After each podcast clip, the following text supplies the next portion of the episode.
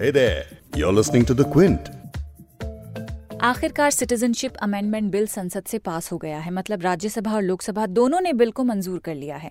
ये बिल जब से आया है, तब से चर्चा में है। विपक्ष और कई जानकार इसे असंवैधानिक बता रहे हैं, कह रहे हैं कि ये बिल कहीं ना कहीं देश में धर्म की एक नई दीवार खड़ी कर देगा।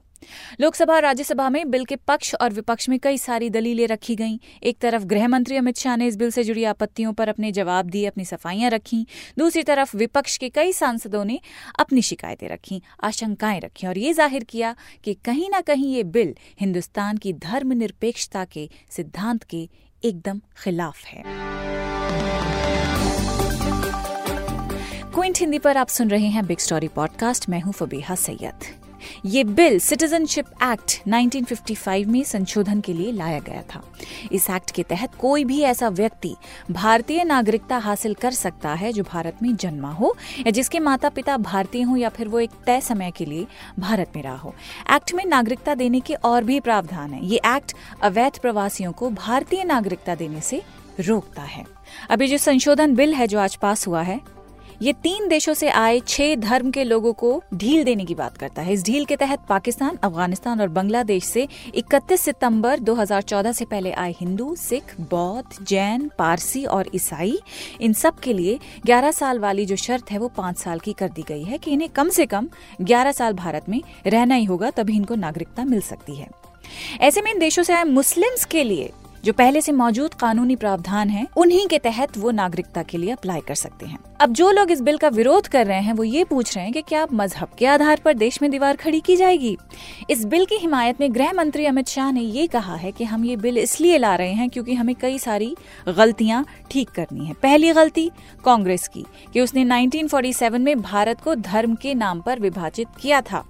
दूसरी गलती पाकिस्तान की कि उसने लियाकत नेहरू पैक्ट का उल्लंघन किया। आज बिग स्टोरी पॉडकास्ट में हम अमित शाह की बताई गई इन्हीं कथित गलतियों के बारे में बात करेंगे। सैयद इरफान हबीब, जो कि स्कॉलर हैं, इतिहासकार हैं, वो हमें ये सब समझने में मदद करेंगे कि ये लियाकत नेहरू पैक्ट क्या है? और अमित शाह के मुताबिक अगर कांग्रेस देश के विभाजन के लिए जिम्मेदार है तो कैसे है? तो पाकिस्तान की तारीख बिल्कुल अलग रही है। नेहरू लियाकत पैक्ट से उसका कोई लेना देना नहीं है। नेहरू लियाकत पैक्ट में हमने ईमानदारी से उसको फॉलो करने की कोशिश की। पाकिस्तान ने नहीं की तो उसकी ज़िम्मेदारी हमारी थोड़ी है। नेहरू के बाद सरकारों की है। ये दो आज़ाद मुल्क हैं और दो आज़ाद सरकारें थी। एक तरीके से पैक्ट को निभाती है, दूसरी सरकार दूसरी तरीके से देखती है। बिल पास हो जाना या ना होना तो सियासी नंबर का खेल है। जो खेल इस बिल को लेकर तकरीबन अब पूरा हो चुका है। लेकिन इस बिल पर जो तर्क दिए गए हैं, उनको सुनना बेहद ज़रूरी है। संसद में इस बिल पर कांग्रेस समेत कई पार्टियों के नेताओं ने विरोध जताया है। एनसीपी बीएसपी और एसपी ने मांग की थी कि इस बिल की समीक्षा की जाए क्योंकि ये एक धर्म, विरोध के खिलाफ दिखता है। ऐसे में ये संविधान की मूल भावना के खिलाफ है और आर्टिकल 14 का भी उल्लंघन करता है। ये सब विपक्ष का तर्क था। कांग्रेस के गुलाम नबी आज़ाद विरोध करते हुए कहते हैं कि अगर ये बिल भारत की जनता को स्वीकार है तो नॉर्थ ईस्ट में इस वक्त हिंसक विरोध प्रदर्शन क्यों हो रहे हैं? सुनिए उन्होंने क्या कहा। अगर ये बिल सबको पसंद है तो मैं आज की न्यूज़ बताता हूँ। एक घंटा पहले, ये आसाम में, डिब्रूगढ़ में, आर्मी मार्च फ्लैग क्यों हो रहा है इस वक्त? ये लाठी चार्ज और फायर और टीयर गैस और रबर बुलेट्स प्रोटेस्टर्स के खिलाफ क्यों हो रहे इस वक्त? ये प्रोटेस्ट जो नेशनल हाईवे पर क्यों हो रहा पिछले 11 घंटों से? ये डिब्रूगढ़ और तिनसुखिया और गुवाहाटी में हाँ, क्यों जल्द से और जुलूस चल रहे अरुणाचल प्रदेश में मणिपुर में मेघालय में नागालैंड में त्रिपुरा में इस वक्त जल रहा है और आप यहाँ कहते हैं पूरा देश खुश है। इसलिए माननीय गृह मंत्री जी आपका इसी तरह से आप लोगों ने डिमोनेटाइजेशन लाया जीएसटी लाया ट्रिपल तलाक लाया 370 लाया एनआरसी लाया और सिटीजनशिप आप असली ध्यान जो लोगों का है बेकारी और बेरोजगारी का किसानों का महँगाई का उसका हटाने के लिए हर छह महीने चार महीने के लिए इस तरह का बिल लाते हैं और लोगों को गुमराह करते हैं उनकी आँखों में धूल डालते हैं। राष्ट्रीय जनता दल आरजेडी के सांसद मनोज झा ने राज्यसभा में बिल में नास्तिकों के ना होने का भी सवाल उठाया है। सुनिए उन्होंने क्या कहा। कहाँ से कहाँ पहुँच गए? इसलिए कह रहा हूँ माननीय उपसभापति महोदय गृह मंत्री जी से कि मायूस कर रहा है नई रोशनी का रंग न इसका कुछ अदब है न कुछ एतबार। सर, मैं दो तीन चीज़ें कहना चाहता हूँ। जेपीसी हुई थी तो एक्सपर्ट्स ने कहा था कि प्लीज़ यूज़ परसिक्यूटेड माइनॉरिटीज और रिलीजियस लाइंस को अवॉइड करने की बात कही थी। माननीय गृह मंत्री जी, हाथ जोड़ के कहता हूँ, आपके विपक्ष में हूँ, आपका राजनीतिक शत्रु नहीं हूँ। आई बिसीच यू पैराफ्रेज कर रहा हूँ क्रॉमवेल को I beseech you in the name of constitution think once for once that you might be committing a great blunder आप एक बार ज़रूर सोचिएगा। मेरा ये कहना है सर तो एक्सपर्ट्स कमेटी ने कहा कि प्रोसिक्यूटेड माइनॉरिटी बोलो। उसको दरकिनार कर दिया गया। और दरकिनार करने के पीछे क्या वजह है, समझ में नहीं आया। क्योंकि बार बार मेरे कई साथियों ने कहा, सर प्रोसिक्यूशन की मनोविज्ञान को समझना होगा। State which prosecute does not always differentiate between A B and C community वो आदत होती है उसकी, सर। सर, जर्मनी में जब यहूदियों का प्रोसिक्यूशन हो रहा था, सर तो सिर्फ़ यहूदियों का नहीं हुआ। इतिहास गवाह है, उन जर्मन्स का भी हुआ, जिन्होंने उन यहूदियों के साथ खड़ा होने को सोचा। सर, एक बार तो सोचना होगा। प्रोसिक्यूशन चिदम्बरम साहब बोल चुके हैं। कई तरह के होते हैं। सबसे ज़्यादा पॉलिटिकल बिलीफ को लेकर के होता है। और आपके बिल में के लिए तो कोई व्यवस्था ही नहीं। जरा एक बार ये भी सोच के देखिएगा, जिनकी ईश्वर में आस्था नहीं है। ऐसे बहुत लोग हैं। उनका इस वजह से भी प्रोसिक्यूशन होता है। तो वो कहा जाए सर? सर, मेरे कई साथियों ने कहा है constitutionally it is suspect and it goes against the very tenet of constitutional morality sir इस बिल की आलोचना कई इंटेलेक्चुअल्स की तरफ़ से भी आ रही है। इतिहासकार रामचंद्र गुहा ने सिटीजनशिप अमेंडमेंट बिल की आलोचना करते हुए कहा है कि इस कानून का एक बड़ा असर ये होगा कि इससे ब्रेन ड्रेन बढ़ेगा। गुहा ने 2009 में केमिस्ट्री में नोबेल प्राइज जीतने वाले Indian origin scientist Venkatraman Ramakrishnan के एक इंटरव्यू को कोट किया, जिसमें वो कह रहे हैं कि भारत पाकिस्तान नहीं है, ये गलत दिशा में जा रहा है। अब इस बिल को लेकर हमने बार बार सुना है कि सिटीजनशिप अमेंडमेंट बिल जैसे प्रस्ताव हमें एक देश के तौर पर उस आइडियोलॉजी की राह पर ले जाएँगे जिससे पाकिस्तान पैदा हुआ था। ये तर्क और दावे सुनकर दिल में खौफ पैदा होता है। ऐसे में जरा इस बिल पर किए गए दावों का इतिहास, वर्तमान और भविष्य, जो मुस्लिम्स की चिंताएँ हैं, जो कंसर्न्स हैं, उनके बारे में हिस्टोरियन स्कॉलर इरफान हबीब हमें बता रहे हैं। आइए उनसे समझते हैं। बहुत बहुत शुक्रिया सर अपना वक्त देने के लिए, सर। सबसे पहले तो ये बताइए कि ये नेहरू लियाकत पैक्ट आखिर क्या है? पहली बात तो ये है कि जो भी कुछ करना चाहते हैं उसके लिए हिस्ट्री को लाना बार बार क्योंकि हिस्ट्री जो है वो एक एक कॉन्टेक्स्ट में समझी जा सकती है। हिस्ट्री को आप सत्तर साल अस्सी साल बाद एक नए हालात में नए तारीख नए जमाने में नहीं समझ सकते। आज का कॉन्टेक्स्ट बिल्कुल अलग है। हम्म।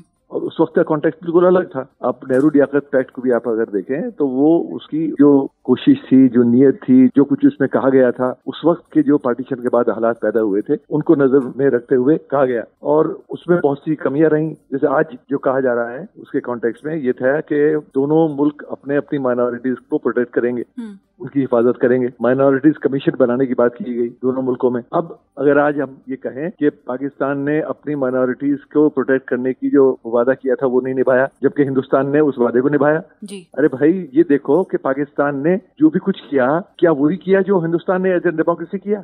हमने तो हमने तो बहुत कुछ किया है। इसके अलावा भी जो पाकिस्तान में ना हो सका। Right. पाकिस्तान में डेमोक्रेसी नहीं आई पाकिस्तान में डिक्टेटरशिप रही पाकिस्तान में मिलिट्री हुकूमत आज तक है उसके बाद जियाउलक के बाद पाकिस्तान की शक्ल बदल दी जियाउलक ने जो हिंदुस्तान में नहीं हो पाया। आज हिंदुस्तान में आप वही करना चाहते हो जो पाकिस्तान ने किया। हम्म। आपको बुरा लग रहा है कि पाकिस्तान में जो हुआ माइनॉरिटीज के साथ वो अच्छा नहीं है बिल्कुल अच्छा नहीं है। हम बुरा कहते हैं। और फरानाज इस्फहानी जो पाकिस्तानी है उन्होंने किताब भी लिखी है अभी लास्ट ईयर जिसका प्रमोशन मैंने किया भी था उसके बारे में मैंने लिखा भी था। और वो किताब साफ़ तौर से कहती है कि पाकिस्तान में माइनॉरिटीज के साथ ज़्यादा हो रही है। वो तो यस हिंदुओं के साथ ज़्यादा हुई सिखों के साथ ज़्यादा हुई। अब सबके साथ ज़्यादा खत्म हो गई तो शियों के साथ हो रही है अहमदियाज के साथ हो रही है। हम्म। तो पाकिस्तान की तारीख बिल्कुल अलग रही है। नेहरू लियाकत फैक्ट से उसका कोई लेना देना नहीं है। नेहरू लियाकत फैक्ट में हमने ईमानदारी से उसको फॉलो करने की कोशिश की पाकिस्तान ने नहीं की तो उसकी ज़िम्मेदारी हमारी थोड़ी है। या नेहरू या नेहरू की थोड़ी है। ना नेहरू के भारतीय सरकारों की है। ये दो आज़ाद मुल्क हैं और दो आज़ाद सरकारें थी। एक तरीके से पैक्ट को निभाती है दूसरी सरकार दूसरी तरीके से देखती है। सर मैं एक एक चीज़ आपसे और पूछना चाहती हूँ कि जो विरोध कर रहे हैं इसका वो कह रहे हैं कि एक तरह का रिवेंज पॉलिटिक्स है। पूरा पूरा पूरा उसमें कोई उसमें कोई देखिए नेहरू लियाकत तो एक, एक आ गया है ये तो पुरानी पिछले 800 साल की मीडियल हिस्ट्री है उसका हवाला दे के बात बात करते हैं उसके बदले की बात करते हैं। तो ये कोई नई चीज़ नहीं है। कांग्रेस को कहा जा रहा है कि कांग्रेस ने धर्म के आधार पर देश को बांट दिया। हम्म। बताइए अरे भाई कांग्रेस ने अगर बांट दिया तो मुस्लिम लीग ने यूनाइटेड इंडिया की लड़ाई लड़ी थी अगर अगर आप कांग्रेस को मज़ा ठहराए थे तो मुस्लिम लीग क्या कर रही थी? दोनों तो सही नहीं हो सकते। इरफान सर, हम जब वोट करते हैं तो अपने नेता इस तरह से चुनते हैं कि जो हमारे कंसर्न्स हैं, उनको वो रिप्रेजेंट करेंगे। तो क्या आम आदमी आज के तौर पे ये सोच रहा होगा कि हाँ हम मुतमिन है इस बात से? पार्लियामेंट्री डेमोक्रेसी की ये बहुत बड़ी कमी है। जहाँ मेजोरिटी के बाद कोई कंट्रोल पब्लिक का नहीं रहता। वोटिंग पैटर्न भी इस तरह, इस किस्म के हैं कि उसमें जो सही मूड है, वो रिफ्लेक्ट भी नहीं हो पाता। जिस तरह की अर्थमेटिक है, उसके हिसाब से वोट होता है। उसमें इसीलिए हो रहा है कि थर्टी टू परसेंट पर आप सरकार बनाते हैं अभी नहीं, पहले भी हो चुका है। पहले भी सरकारें बनी है। कांग्रेस की सरकार में हो या और लोगों की सरकारें हो, वो इसी तरह नहीं है। कभी मेजोरिटी की सरकार तो रेयरली बनी है। मेजोरिटी इंडियंस ने वोट किया हो किसी एक पोलिटिकल पार्टी को। इसमें ऐसा है पूरी पॉलिटिक्स पोलराइजेशन की है। जो गवर्नेंस डेफिसिट है जो साफ़ तौर से दिखाई देता है उस गवर्नेंस डेफिसिट को आप ये जो डिवाइसिव पॉलिटिक्स है उससे आप कवर अप करना चाहते हो। आपकी इकोनॉमी फेल है आपका समाजी लेवल पर आपने एक तबाही मचाई हुई है पूरा नॉर्थ ईस्ट में आग लगी हुई है इस वक्त। और उसी आग को आप पूरे मुल्क के और हिस्सों में फैलाना चाहते हैं। हम्म। ये कह करके हम वही चीज़ और जगह भी लाएँगे उसी कानून को और जगह भी लाएँगे जिसका मतलब ये है कि आपकी नीयत तो साफ़ पता चल। रही है एक और सवाल ये सब होते होते क्या हम वाकई में हिंदू राष्ट्र बन जाएँगे? एक सिर्फ़ उम्मीद सिर्फ़ इस बात से है कि ये मुल्क एक तो बहुत बड़ा मुल्क है ये एक बहुत डाइवर्स मुल्क है। इसमें linguistic diversity cultural diversity geographical diversity religious diversity अभी अभी तक हिंदुस्तान का एक बड़ा हिस्सा जिसको साउथ इंडिया कहते हैं वो इससे अछूता है इस तरह की सियासत अच्छा जहाँ नॉर्थ में भी जहाँ सरकारें हैं वहाँ बड़ी तादाद में भी लोग मौजूद हैं जो इस तरह की सियासत के खिलाफ है। हम्म। तो ऐसा नहीं है कि वी हैव लॉस्ट एवरीथिंग तो ये थे historian Irfan Habib citizenship amendment bill के हवाले से। हिस्ट्री प्रेजेंट फ्यूचर किस तरह होगा, किस तरह दिख सकता है, वो सब समझाया है। आज का पॉडकास्ट यही खत्म करते हैं। सिटीजनशिप अमेंडमेंट बिल के बारे में हमारा एक और पॉडकास्ट है जो हमने कल किया था। वो आप सुन सकते हैं क्विंट हिंदी की वेबसाइट पर। उसके अलावा गूगल और एपल पॉडकास्ट जियो सावन और स्पॉटिफाई जैसे एप्स पर भी हम अवेलेबल हैं। आपसे कल दोबारा मुलाकात होगी एक और बिग स्टोरी के साथ। मैं हूँ फबीहा सैयद।